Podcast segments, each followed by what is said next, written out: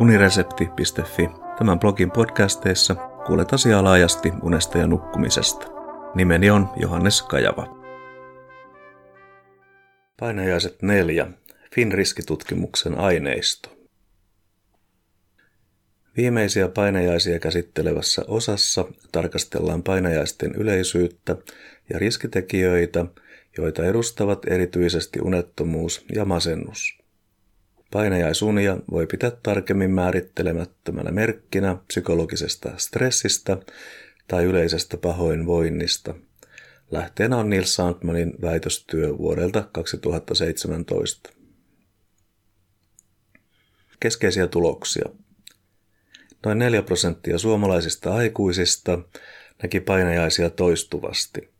Naisilla painajaisia esiintyy miehiä useammin, kunnes 55 ikävuoden jälkeen ero tasaantuu sukupuolten kesken. Satunnaisesti painajaisia näkee noin 40 prosenttia suomalaisista aikuisista. Sotaveteraaneista 7 prosenttia raportoi toistuvista painajaisista. Vielä 30 vuotta sodan päättymisen jälkeen painajaisunet olivat veteraaneilla kolme kertaa yleisempiä kuin muilla. Painajaisilla oli vahva kytkös masennukseen ja unettomuuteen. Yli 20 prosenttia tutkimukseen osallistuneista, jotka raportoivat masennusoireita, ja 17 prosenttia osallistuneista, jotka raportoivat toistuvasta unettomuudesta, raportoivat myös toistuvista painajaisista. Mitä yleisempiä painajaisunet olivat, sitä alhaisempi oli koettu hyvinvointi. Toistuvasti nähdyt painajaiset kasvattivat toteutuneen itsemurhan riskiä lievästi. Kansallinen Finriski-tutkimus on laaja suomalaiseen aineistoon perustuva väestötutkimus. Sen aineistojen käsittelyä koordinoidaan Terveyden ja hyvinvoinnin laitoksella. Tutkimus on toteutettu viiden vuoden välein vuodesta 1972 alkaen. Unia koskevan tutkimuksen näkökulmasta Finriski-tutkimuksessa on useita vahvuuksia. Esimerkiksi Sandmanin väitöskirjaan mennessä aineistoa oli kertynyt 40 vuoden ajalta, mikä mahdollisti pitkältä aikajaksolta kuvan painajaisista ja niiden esiintyvyydestä Suomessa.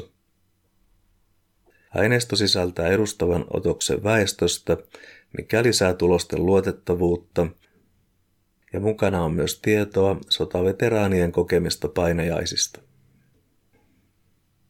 Painajaisia koskeva kysymys Finriski-tutkimuksessa.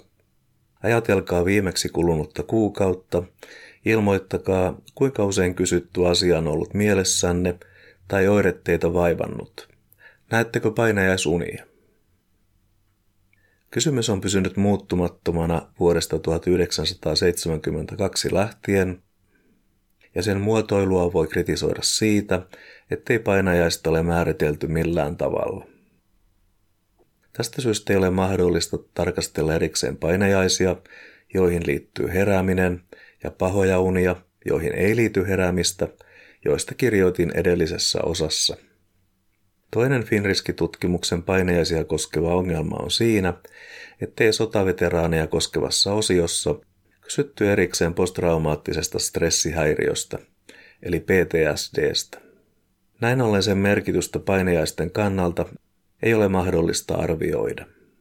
Kolmas, yleisempi ongelma liittyy subjektiivisiin kokemuksiin, joita unetkin ovat, niiden muistamiseen ja kuvaamiseen sekä yleistämiseen ja arvioimiseen. Näitä ongelmia käsittelin edellisissä osissa.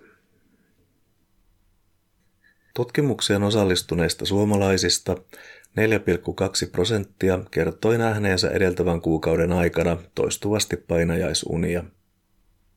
Satunnaisesti painajaisia oli nähnyt 40 prosenttia.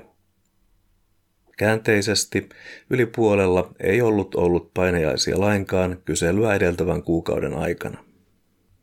Sukupuolten välisessä vertailussa havaittiin, että naisilla painajaisia oli miehiä enemmän.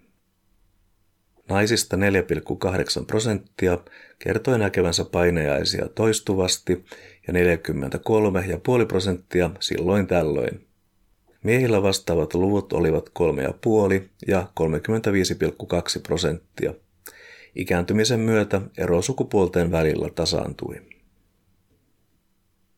Vuosina 1972 ja 1977 Finriski-tutkimuksessa kysyttiin 1940-luvun sotavuosia koskien, oliko henkilö ollut rintamalla ja haavoittuiko hän sodan aikana. Kysymyksiin vastasi yli 3000 veteraania. Heistä 1306 henkilöä haavoittui sodan aikana ja 402 sai pysyvän sotavamman. Rintamalla olleiden lisäksi niin sanottuun sotasukupolveen laskettiin henkilöt, jotka olivat vähintään 18-vuotiaita vuonna 1944.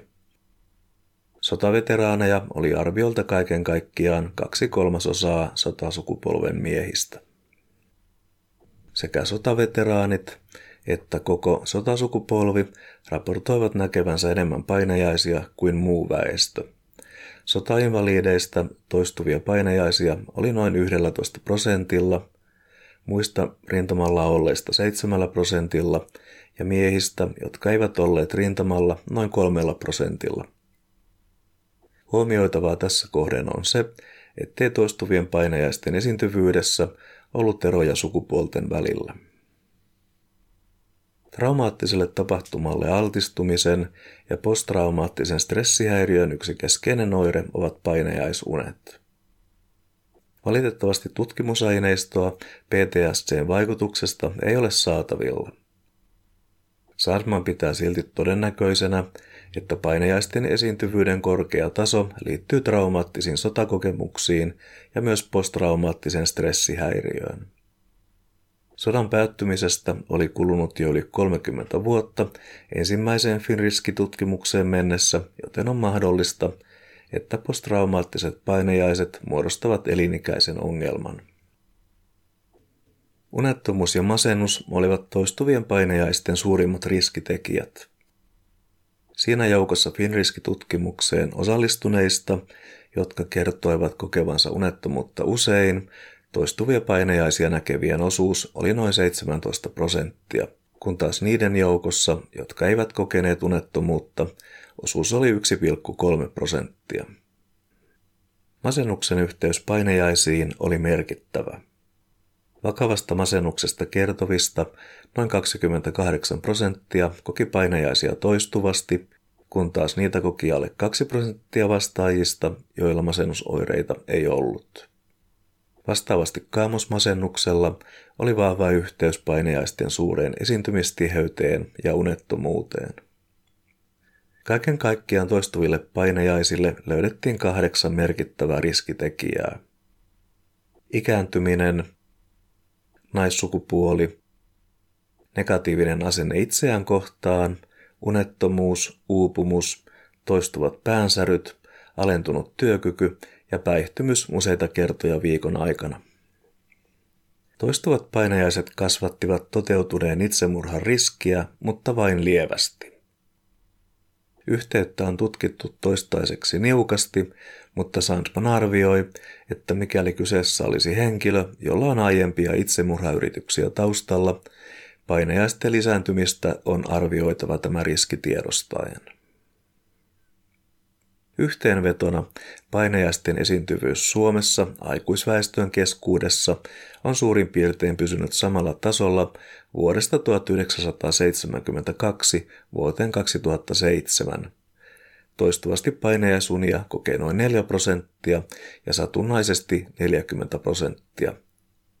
Nils Salpanin näkemyksen mukaan painajaisunia voi pitää yleisluonteisena tarkemmin määrittelemättömänä merkkinä yleisestä pahoinvoinnista tai psykologisesta stressistä.